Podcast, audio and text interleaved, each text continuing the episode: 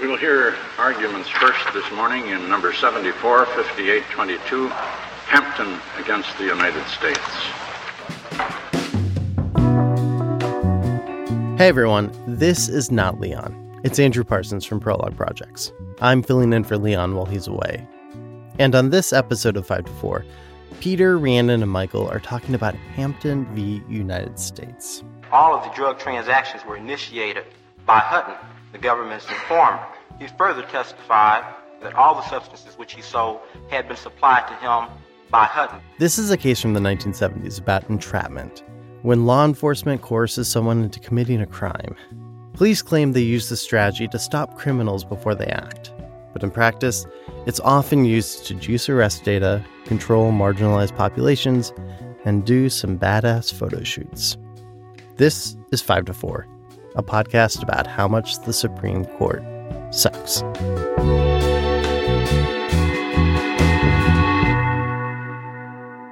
Welcome to 5 to 4, where we dissect and analyze the Supreme Court cases that have jerked around our civil rights like a Republican congresswoman jerking off her boyfriend in a public theater.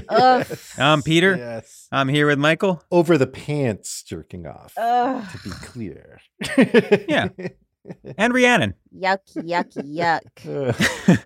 No, it's cool. It's just a lady who spends her entire career yelling about like drag brunches corrupting our children, just trying to nut at a musical theater performance in public. Packed musical theater performance. Did you see also that her companion is the owner of a bar that hosts drag brunches?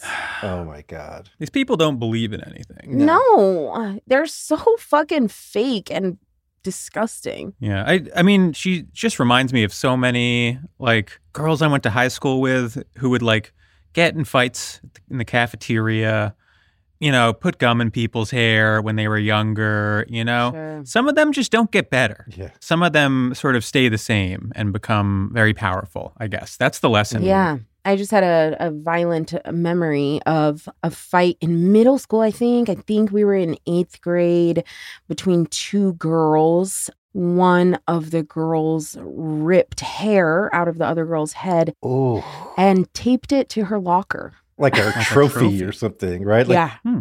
Jesus. Yeah. Well. Anyways, you know, public school in Texas. Yeah, that clocks. Anyway. My Jewish and Southeast Asian dominated prep school in Fort Lauderdale was not like that. Let me tell you. Shocker. No one in my school knew how to fight, you know? It wasn't a hard-nosed bunch. No. We were all very soft. Can't say I'm shocked. The fact that I turned out to be a hardened criminal is entirely my own doing. I'm a brawler. You're the biggest delinquent to come out of your middle school. Yeah. I mean, I legitimately was like a problem child junior and senior year. I got like red flagged at the school. Uh-huh.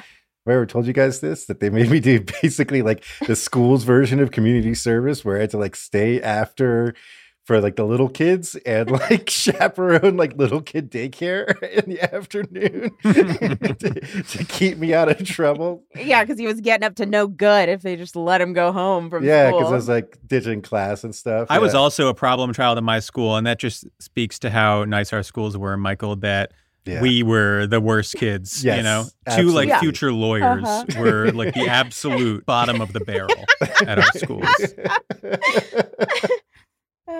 So today's case, Hampton v. United States. This is a case from 1976 about entrapment. Entrapment, of course, if you don't know, is a legal defense to a crime where you claim that although you did commit the crime, you were actually induced to commit the crime by the government. You were entrapped. Right. Exactly what is and is not entrapment is important because, like, going undercover and pretending to be partaking in a crime is one of the primary methods that law enforcement uses to catch criminals. And so there's always been a question of at what point tricking criminals into revealing themselves really becomes tricking innocent people into committing a crime. Right. So in this case, a man is convicted of selling heroin. Twist here is that it was actually DEA agents who found the purchaser and facilitated the transaction. So this guy, Hampton, he says, hey, isn't this entrapment? Because the DEA actually committed most of the crime here. Right. But the Supreme Court, in a 5-3 decision, Justice Stevens taking no part because he is a lifelong heroin dealer. Supreme Court says no dice because Hampton was still predisposed to committing the crime. Yeah. So, I'll hand the background over to you. Real good stuff here with predisposition to crime. Love these cases out of the 70s.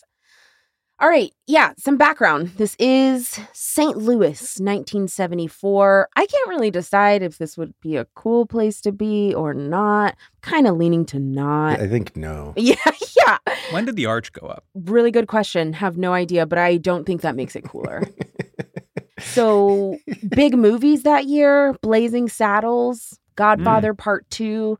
I'm not sure if Charles Hampton and these agents were inspired in any part by these movies about various crime. Chinatown. A classic. Hold on. Let's spend 10 more minutes listing movies from 1974. I have not seen any of those three movies. I haven't seen Blazing Saddles, really? Godfather Part 2. I haven't seen Chinatown. Oh, yeah. My God. I know. Someone tell your boyfriend and he's about to ruin an entire weekend of yours. Yes. He really is. Nobody tell him. Chinatown is sort of perfect for this case, though, because like at the end, the detective is just like, they don't really solve the crime. They don't make anything better. And the detective is left like this broken man. Okay. Mm-hmm. Mm-hmm. Nice. I do like that. Yeah. So this case, our boy Charles Hampton, he started playing pool with this guy at a bar. The guy's name is Jules Hutton. Unfortunately for Charles Hampton, Jules Hutton was a DEA agent. Mm-hmm. By the way, side note, the DEA, the Drug Enforcement Agency, had at this time just been opened, basically. It had just been in existence for a year, opened its doors to ruin lives and ruin entire communities, actually, by Nixon's Department of Justice in July 1973. Little baby DEA. Mm-hmm. Yeah. These are baby DEA agents. Very small. Tiny. So yeah, Hutton is a DEA agent. There are two stories about what happens next here between Hutton and Charles Hampton. So according to the DEA, according to Hutton, Charles Hampton told Hutton that he needed money and that he could get heroin to sell. Hutton tells Hampton that he can find buyers for the heroin, and they set up a meeting with two people who Hampton thinks are there to buy the heroin. But in actuality, it's two more DEA agents, right? Hutton has set up Hampton to sell heroin to two undercover agents. Now, according to the DEA, Hampton brought the heroin to the meeting. Hampton is the one who supplied the heroin, and the undercover agents buy the heroin for $145. Now, the next day, one of the undercover agents calls Hampton up and says, hey, I want to buy some more heroin. So they set up another meeting, and the undercovers again buy heroin from Hampton. And at that point, that's when the agents arrest Hampton. Mm-hmm. We're not actually heroin buyers. We are cops and we gotcha. Yeah. Honestly, though, it must have been really frustrating to get busted by an agency that was just created. Mm-hmm. You know what I mean? They're like, we're with the DEA. And he's like, what? Right. Who? What the fuck are you talking about? Who is that? Yeah. Now, Charles Hampton's version of events is different. He says he did meet Jules Hutton playing pool at a bar, and he told Jules that he was going through hard times and was struggling with money. But it was Hutton, the DEA agent, who told him that he had access through a pharmacist friend to a fake drug that they could pass off as heroin to gullible buyers, right? Hampton agreed to the scheme, he says, and they set up transactions with the two undercover agents. Again, those are connections that Hampton only makes through Hutton, the DEA agent, right? He doesn't have buyers but for the DEA, right?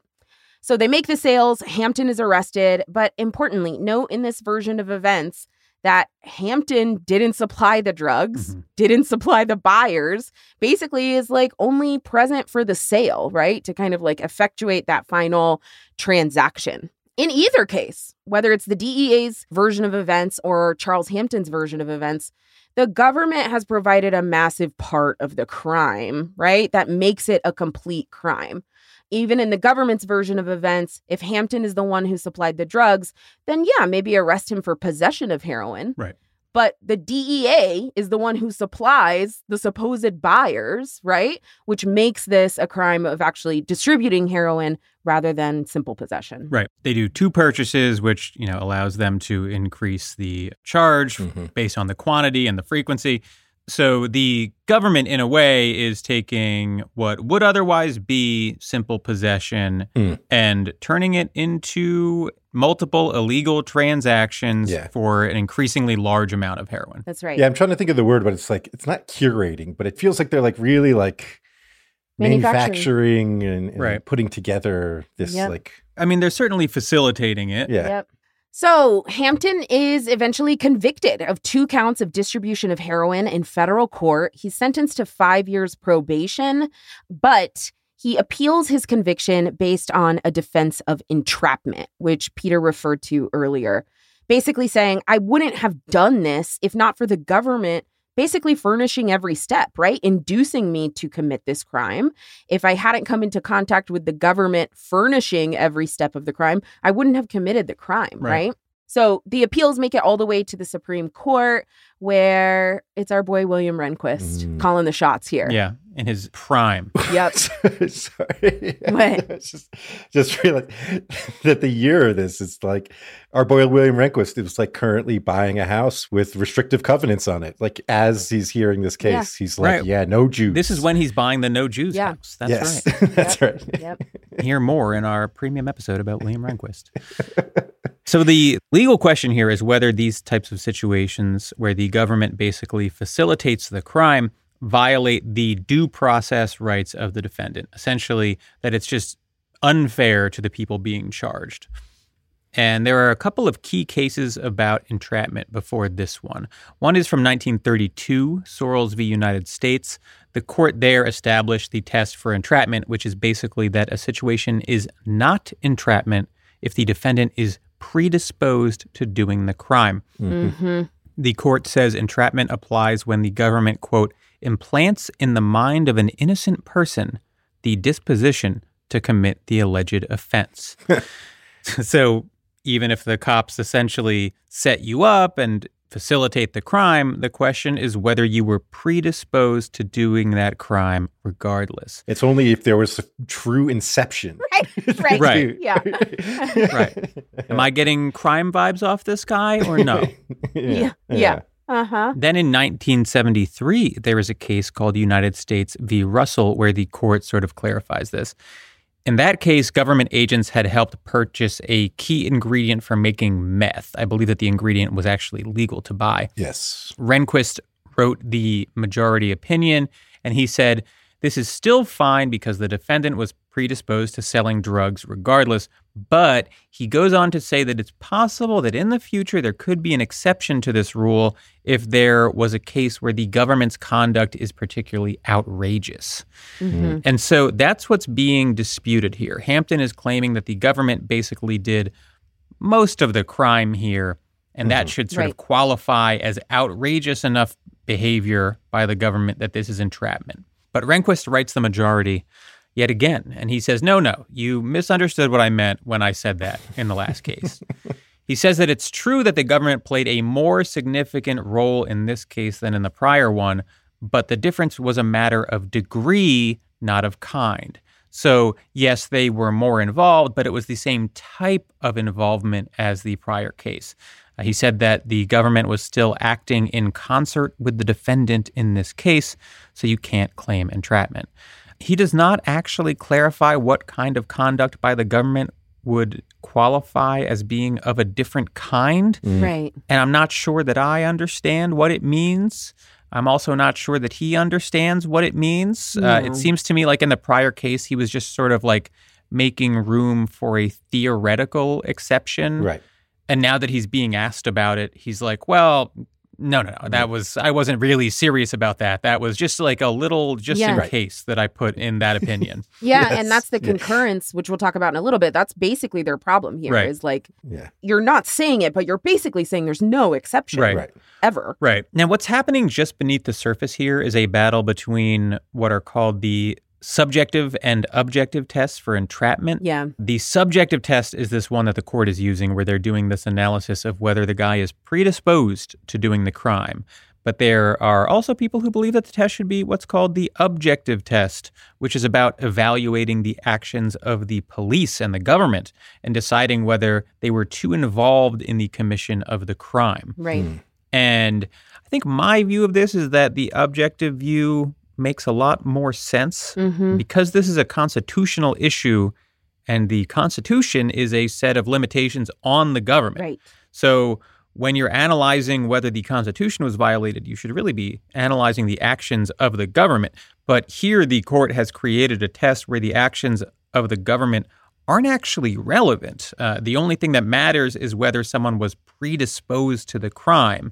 And right. I think that just fundamentally doesn't make a lot of sense as a constitutional analysis. Yeah. No. And I don't think that the court really digs into it. There's not a lot of thoughtfulness here. It's a pretty short opinion.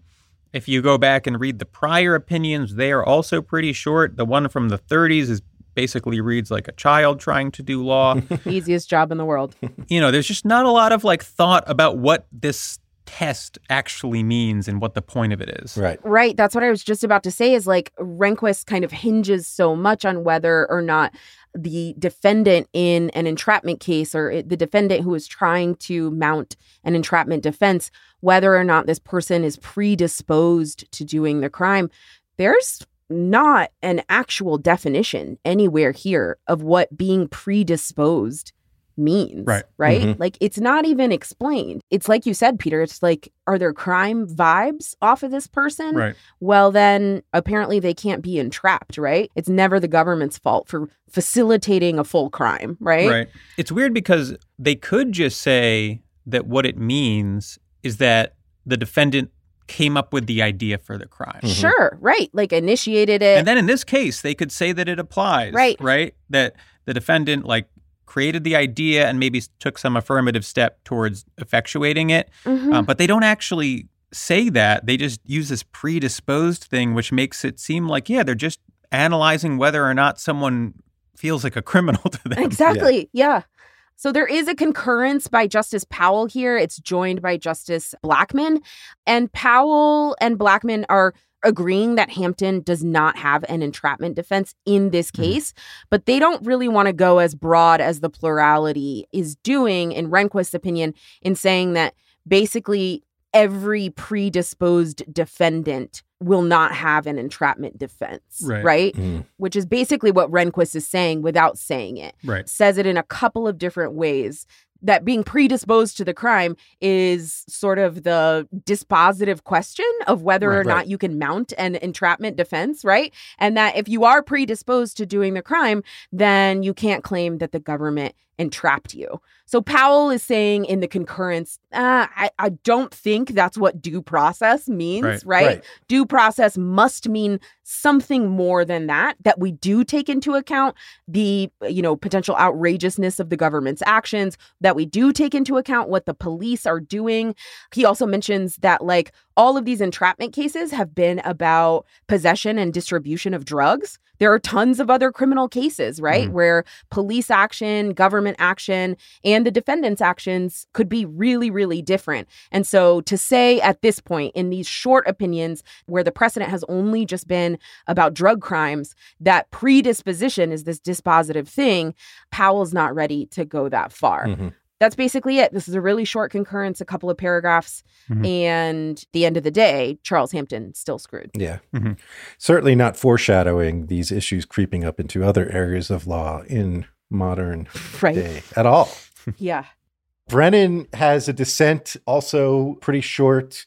He goes at the point Peter made about the objective test and that when we're talking about constitutional limitations on the government, we should be focusing on the conduct of the government. And the question should be whether the government has gone too far, has been too involved, is too responsible for the criminal activity. Yeah. I think that's all just obviously true. But then he also sort of says it kind of doesn't matter. And I just wanted to read this one paragraph because I think it's sort of boils down the case pretty well. He says, whether the differences from our precedent are of degree or of kind, I think they clearly require a different result, where the government's agent deliberately sets up the accused by supplying him with contraband and then bringing him to another agent as a potential purchaser. The government's role has past the point of toleration. Right. The government is doing nothing less than buying contraband from itself through an intermediary and jailing the intermediary. Right. Mm-hmm. Yeah. I mean, on one set of facts here, that is exactly what happened. Yeah. Right. And I think it's important, like, we don't really know if Hampton supplied the heroin or the government did. Right. The jury did not believe Hampton, right? Right. But if you use Rehnquist test, it doesn't matter. Right. Right. And that's what's wild about this. And, you know, just to put this in perspective, something that our listeners can maybe relate to a little bit more, imagine that you are a relatively frequent marijuana smoker, mm-hmm. right? What this means is that basically you could never claim entrapment on a marijuana possession charge. Right. Because you're predisposed, exactly. no matter what the government does, right. to set you up. Right. Because you're a regular user of marijuana, you're predisposed to possession. Right. No defense. That's the framework that Rehnquist is setting up here. Yeah. And the entrapment defense, like we've mentioned, flows from, at least in part, the due process clause. So this is like a constitutional protection, which means literally, if you're a regular marijuana user, you have fewer constitutional protections than someone who does not regularly use marijuana. Right. Right. Right. If you have this predisposition, right. that's what this like holding kind of stands for. Right. Yes. Yeah. And I think, you know, talking about this case, maybe transitioning into like some discussion here, something we haven't said so far in the episode is that like on a basic level, we were talking about the government creating crimes. Yes. Participating mm-hmm. in crimes. Right. Right. And then what we hold otherwise innocent people who get like wrapped up in this, what we say their fault is and how we punish them for their involvement in a crime that the government created or facilitated or right. made worse, right? Made more serious. Yeah. And this like entire body of law seems to be built around the idea that there are like criminals and non-criminals. Absolutely, right? With this predisposition thing. Some people are predisposed yep. to committing a crime mm-hmm. and some people are not. And we're going to smoke out the bad guys, yes. mm-hmm. right? It's really an inversion of how prosecutions are supposed to work, where like someone needs to have the intent to commit a crime and then take actions to make the crime happen. Mm-hmm. With entrapment, you have situations where the government is fostering the intent and facilitating the act of the crime, right? So the more the government is involved, the less the traditional elements of a crime are actually present. Right. Right. Which should mean at the very least that the government needs to be careful in these situations. And I'm not saying that, like, I think undercover agents or sting operations are inherently unconstitutional, but all of this exists on a spectrum. And the more the government is involved in the crime, the larger the due process concern. Absolutely. The analysis that the court uses for this, based on whether the person is predisposed to the crime, is basically a way of skirting all of this and just being like, well, the government's actions don't matter because this is a bad boy that we're talking about. Yeah. Right? This is a very bad boy. Yeah, period. One thing I'll say, Peter, is like one big reason why sting operations and, you know, violent undercover operations led by the police aren't unconstitutional is because the Supreme Court hasn't said they are, right? Right. Has decided that they're A-okay. The reason I'm sort of like ambivalent on them generally is because like you can imagine situations where I don't think that they are like creating any sort of great injustice. And there are also situations where you can say that it would be almost impossible to fight certain very dangerous forms of crime without them. But I think that those situations are actually fairly rare, right? You look at like the To Catch a Predator style stings. Mm-hmm. Those aren't something that we need every police department across the country running. Right. And there's also a huge gap between someone standing on a corner being like, illegal guns and drugs for sale. And then a right. cop walks up and says, yeah, I'll take one, and then busts them afterwards.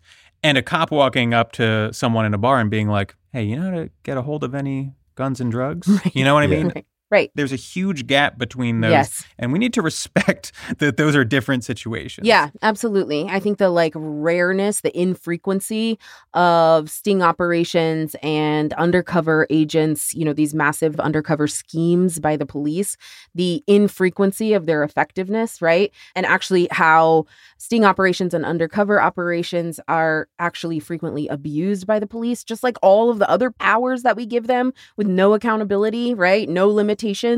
I think that is a significant consideration in how things like entrapment in these cases actually operate in people's lives. And that makes me think about this idea that the government itself is creating more crime so that it can entrap people in these schemes and then arrest and punish them for doing the crime that they facilitated, just goes to really emphasize the idea that crime is a social construct, right? Mm-hmm. If the government can create it and do it and make opportunities to do crime in order to catch the people that fall into their trap, right? Right. I think it supports this idea in other areas of criminal law that the choice of what to make criminal activity and then the choice of who to prosecute for that criminal activity, it's not these objective decisions that just come the penal code in your state, right? These are policy choices that are made by politicians and law enforcement and are frequently abused. Right.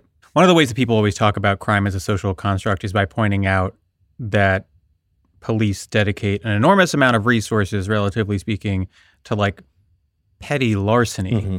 versus, say, wage theft, right. which everyone knows dwarfs yep. all larceny yeah. every year. Yeah. And these are not just policy decisions, but decisions that cops make mm-hmm. about what they believe crime to be, what crime they believe to be important, and where the billions and billions of dollars that all the major cities pour into the police budget should go. Exactly. And you can't separate out those discussions from the fact that this is just some guy at a bar, at worst, being I can get some heroin if you can sell it. And then the government stepping in and basically doing the rest of the transaction. Right. Yeah. Right. And that makes me think about generally the role of police and policing in American society. If you don't give it much thought, you're oh, they protect the public. But I think if you're looking at it from an anthropological perspective, that's not really the case, right? And I think this is a good illustration of that. They're more sort of the branch managers of American civil order, right? If you work at a local McDonald's, your branch manager runs the show and is sort of the be-all, end-all. But they're a little nothing compared to the corporation, right? That's their boss. The police in this country serve wealthy and corporate interests, right? They serve the political elite. So yeah, they manufacture crime in order to lock people up because there is a broad social policy of locking up as many poor and especially brown poor people, as many as possible. Exactly. Right? That's an American social policy right. going back 50 years to Nixon, the law and order candidate, right? Who was elected in reaction to the civil rights right. movement. Exactly. This is a long running decision that elites have made. And this is just cops acting on that policy. Right. It's a system that keeps poor people on edge, yes. right? Mm-hmm. If you're a kid at Harvard looking to score some coke, you don't have to worry that the person you're asking is an undercover, right? But if you're a poor guy in some bar right. looking for H, yeah. maybe you do have to worry about that. Mm-hmm. Right. There are tons of situations where different people committing the same crime not only get treated differently, but think about it differently mm-hmm. because they know mm-hmm. that they are treated differently. Mm-hmm. If I'd grown up poor and black and had behaved how I did, we would not be on this podcast together because yeah. I would be in prison. 100%. Absolutely. Yeah. You kidding me? Earlier, we were joking about how we were the bad kids in our school. Yeah. But I'm sure that if you had just put me in the wrong situation, in the wrong environment, I would have still been the bad kid yes. at those schools, even if that meant doing a lot worse, Exactly. Right. Even if that meant taping some girl's hair to my locker as a trophy. you know, being poor makes these stakes high. Yeah. In all these situations where the stakes are low for people who are well off. Yeah. Another issue with a lot of these practices, and I'm going to say entrapment, I'm not really talking about the legal definition, but I'm talking about the police creation of crime for the purpose of catching someone in that crime. Right. They obfuscate the efficacy of police, right? Obviously, as a society, we would like to have a sense of how effective police are. And that's actually somewhat hard to measure for a lot of reasons. We can sort of measure it within narrow confines. Like, it's hard to know how many murders police prevent, but we can see how many they solve after they are committed, right? Mm-hmm. Most of the data we have about police efficacy is really about clearance rates, right? Mm-hmm. One, how many reports of a crime are there? And two, how many of those reports result in a charge or a conviction?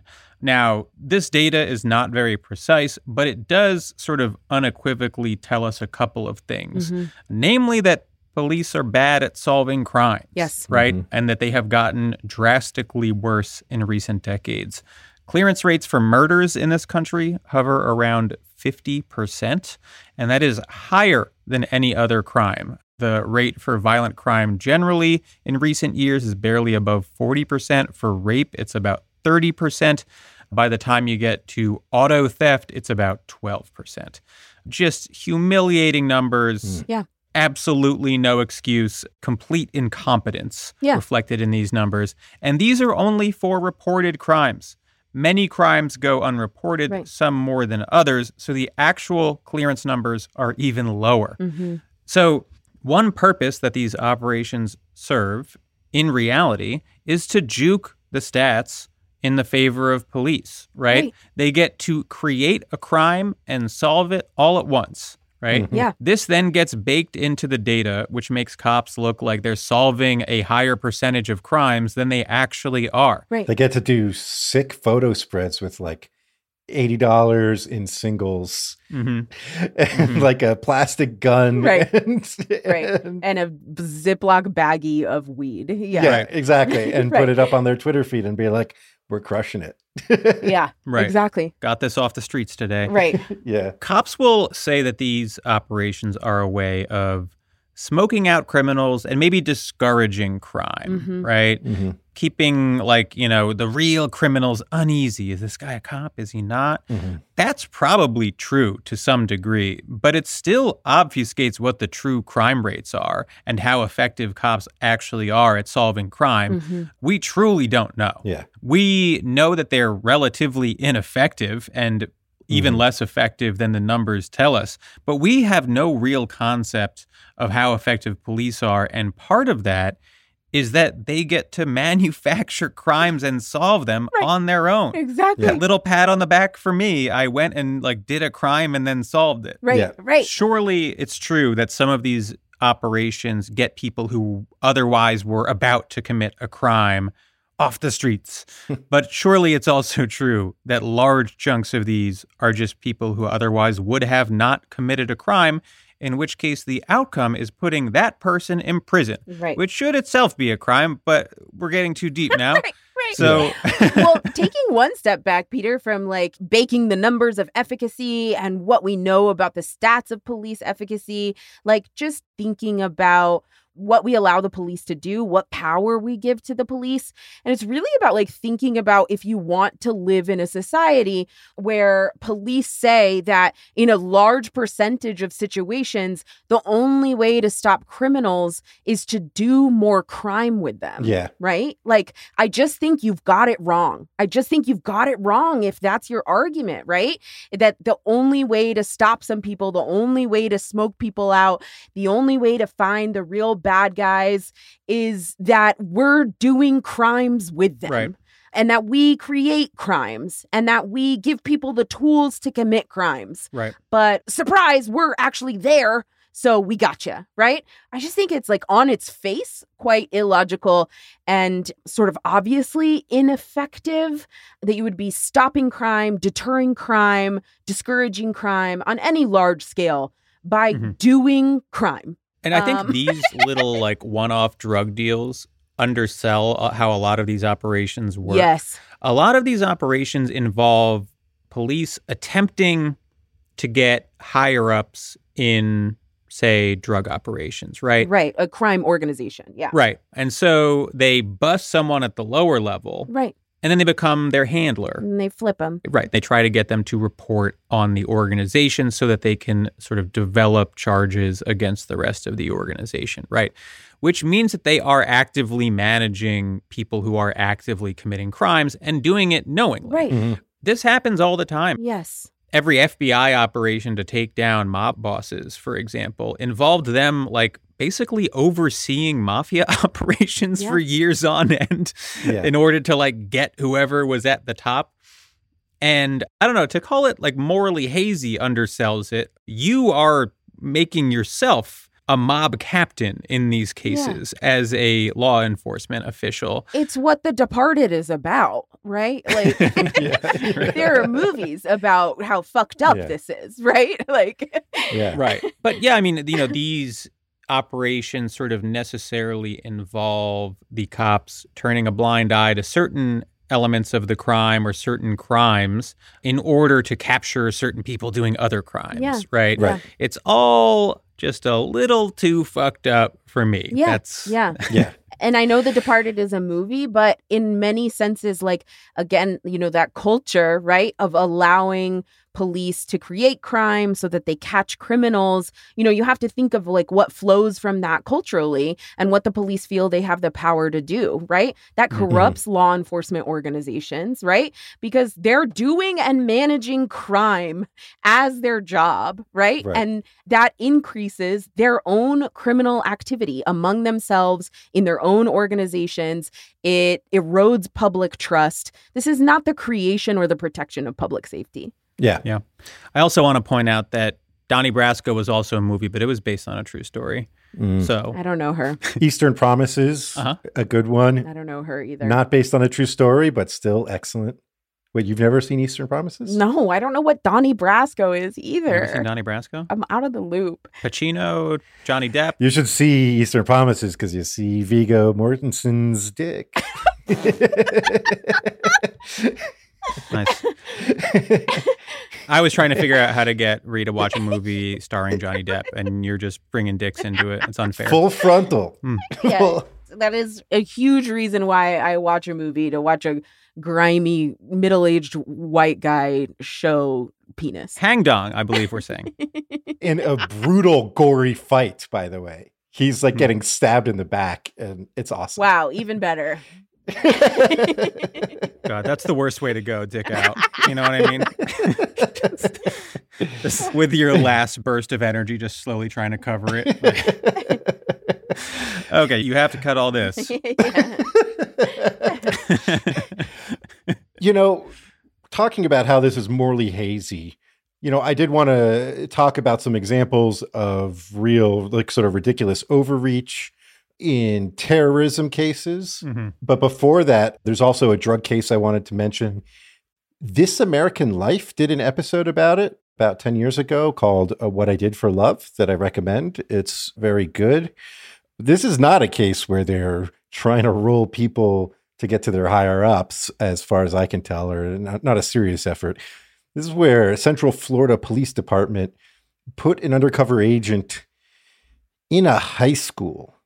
A young woman, some kid got a crush on her and was like asking her to prom. And she was like, well, can you get me some weed? And so he wanted to impress this girl to take her to prom and ended up going to prison. That's so deeply fucked up. It's unbelievably fucked up. This is not somebody you're rolling over to get to the Lake Worth, Florida mob, right? Right. We are literally just like plucking kids having fun out of school and ruining their lives. That's why before you ask someone to prom, if anyone out there is in high school, ask them whether they are a cop. That's right. They have to tell you.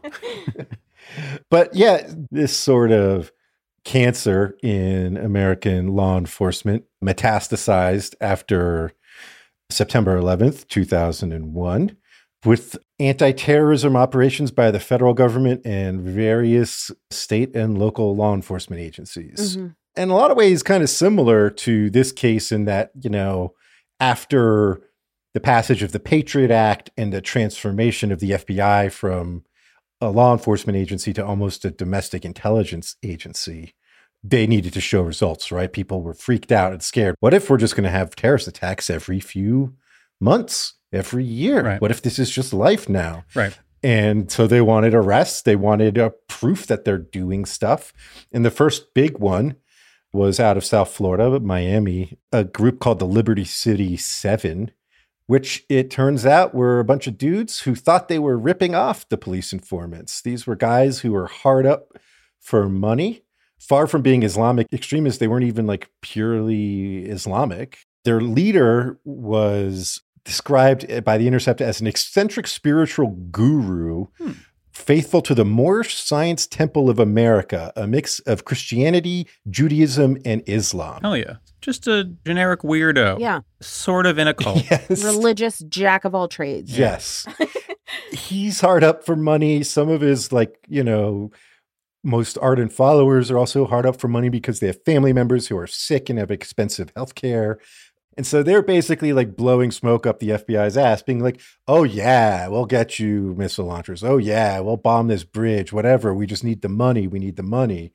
Meanwhile, the FBI informants are also like trying to get paid by the FBI. They're amateurs themselves. Yeah, exactly. And these guys are just ripping each other off. And this was like a huge high profile bust. You know, I think 5 of them went to prison for like 8 years each as a result. There was a guy, Shahwar Matin Siraj, a Pakistani who was borderline intellectually disabled. He's on tape being asked to plant a bomb at a subway station and saying he needed to ask his mom. That's what we're dealing with here, right? Yeah. And also on tape, I think 18 times saying he actually didn't want to plant the bomb, did not want to harm anyone, and didn't want to be involved in anything that could hurt people. And his sentence was for 30 years. He's still in prison. Parole will be available in 2030. He was, I think, 19 and desperately trying to get out of something he got like way in and over his head in, literally on tape, saying like, I don't want to be a part of this. Right. Yasin Aref, a Kurdish man. I'm just going to read this from this New York Times article because I feel like can't improve on their description of this, was found guilty of providing material support after he watched an informant pretend to lend a friend some money. The informant claimed that the funds were obtained by selling a missile launcher to be used to assassinate a Pakistani ambassador. Aref couldn't follow English fluently and said he didn't realize what he had witnessed. He thought the absurdity of this case would finally be exposed when the government admitted that a translation error had led officials to mistakenly conclude that he was a military commander. Oh, he went to prison for several years for watching some guy fake lend some other guy some money. Right. And this is tied to, you know, the point I was making about social control. Like there was a decision in 2001 that people of Arab descent, people who practiced Islam, you know, as a religious faith, were no longer going to be full and fair and equal citizens, right? Their citizenship was now lesser and they were going to be policed heavily. And we were going to lock up as many of them as we could on as many charges as we could. And manufacturing crimes, it served two purposes. One, keeping the public scared that, oh, wow, there's still all these terror plots going on all the time. There's these bad guys out there, right? While reassuring them, but we're on it. Yeah. We're on it. Yeah. We are locking these guys up by the hundreds, the hundreds. And it's really disgusting. And it's the spiritual and intellectual air of this case. Yeah. Absolutely. And a lot of these cases, the anti-terrorism cases, have the sort of fundamental problem that we talked about where the defendant didn't even think of the crime, but instead was just targeted. Oh, yeah. Like, what's incredible about this is that the FBI's strategy often mirrored militants who were recruiting, right? You know, if you're a militant who actually is a terrorist or affiliated with a terrorist organization, you might go to a mosque and try to identify young, disaffected, vulnerable, perhaps not particularly intelligent individuals at the mosque and target them for recruitment. The FBI did the same thing. Exactly. Yeah. With the goal of getting them to just be like, yeah, okay, maybe I'll do that. And then they were busted. And there were multiple cases. The Shahwar Matin Siraj case was one of the more prominent and outrageous because of the fact that he was basically intellectually disabled. But there were tons of cases where agents were just pressing the issue of like, basically, let's do terrorism. Don't you want to do terrorism? Let's do terrorism for years until someone finally capitulated to a degree that they felt was criminal and busting him. Mm-hmm. That was enough for them to say that they were predisposed in these cases. Yeah. And I think that the way that law enforcement treated Muslims after 9/11 kind of mirrors how they treat poor people. And what I mean by that is that the idea here was that there are good Muslims and bad Muslims, and we're going to find the bad ones, right? So when they spent 2 years convincing someone to participate in a terrorist plot and the person finally did something affirmative, they were like, ooh, got one, right? Just like when they leverage a poor person who's in a bad situation and maybe needs some cash to try to get them to participate in a drug deal, they can imagine that that was a bad guy, right? That they have gotten a bad guy rather than the pretty obvious reality to anyone who's ever taken like a fucking sociology or psychology course that all you did was squeeze someone, an innocent person who was in a bad spot and make their situation worse until it was technically criminal. Right. Yeah. And if you think we're just like putting our gloss on this, like there are former FBI agents who say this, right? Say that this is what it was like. There was one quote that stuck with me from an Intercept piece. This guy, Mike German, former FBI special agent who did undercover work for terrorism investigations, says that had he told his supervisors that he wanted to initiate an operation targeting individuals who did not belong to a terrorist group, did not have any weapons, and did not have a plot, and that the FBI itself would provide all those things in the course of the operation, they would have, quote unquote, sent me to counseling. But the 9/11 attacks changed that.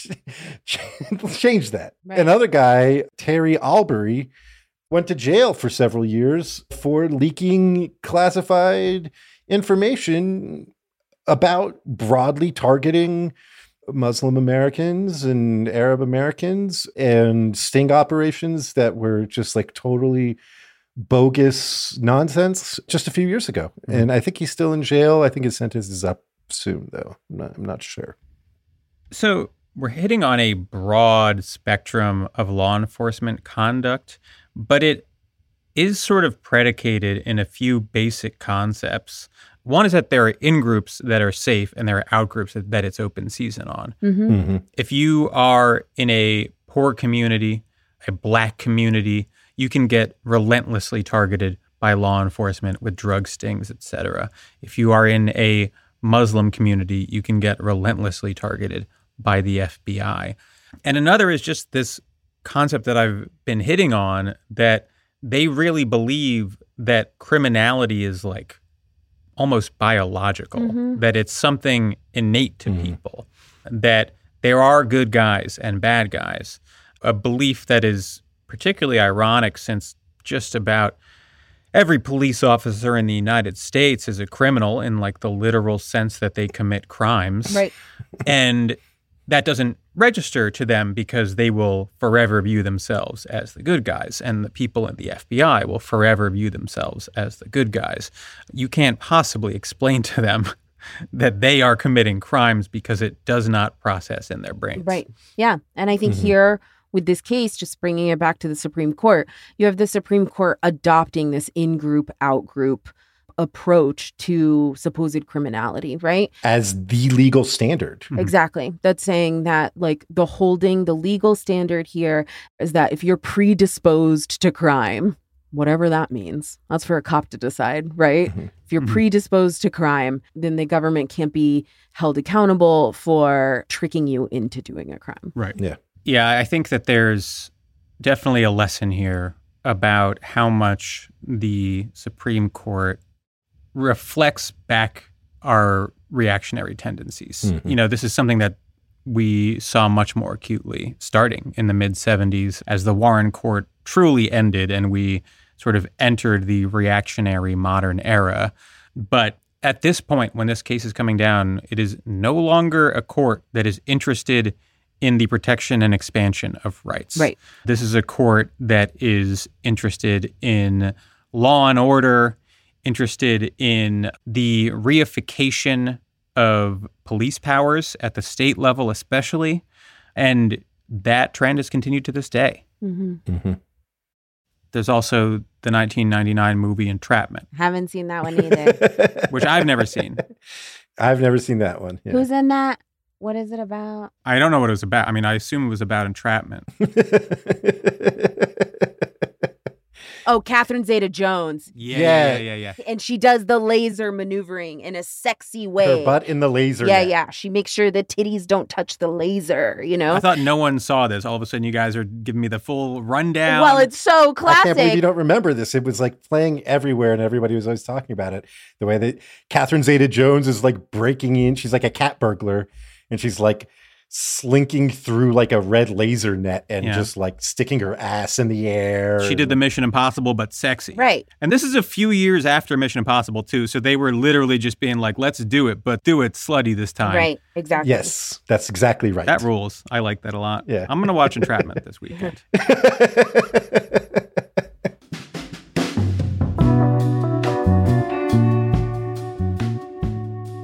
All right, folks. Next week, premium episode about the Southern Manifesto. You have probably heard of Brown v. Board of Education, but did you know that nearly every Southern politician in the United States subsequently signed a document in support of segregation and eventually effectuated a small to medium-sized retreat on the part of the Supreme Court itself? Mm-hmm. Find out more on next week's episode of 5 to 4. Follow us on social media at 54pod. Head on over to 54pod.com/support if you want to subscribe on any platform and get premium episodes, ad-free episodes, access to special events in our Slack, all sorts of shit. We'll see you next week. Bye. 5 to 4 is presented by Prologue Projects. Rachel Ward is our producer. Leon Neyfakh and Andrew Parsons provide editorial support. And our researcher is Jonathan DeBruin. Peter Murphy designed our website, 54pod.com. Our artwork is by Teddy Blanks at Chips NY. And our theme song is by Spatial Relations. I'm reading the plot. Oh, this is great. Oh, God, you're likely. I'll be like, hey, should we watch this movie? And like 5 minutes later, she'll be like, I read the whole plot on Wikipedia. And I'm like, okay.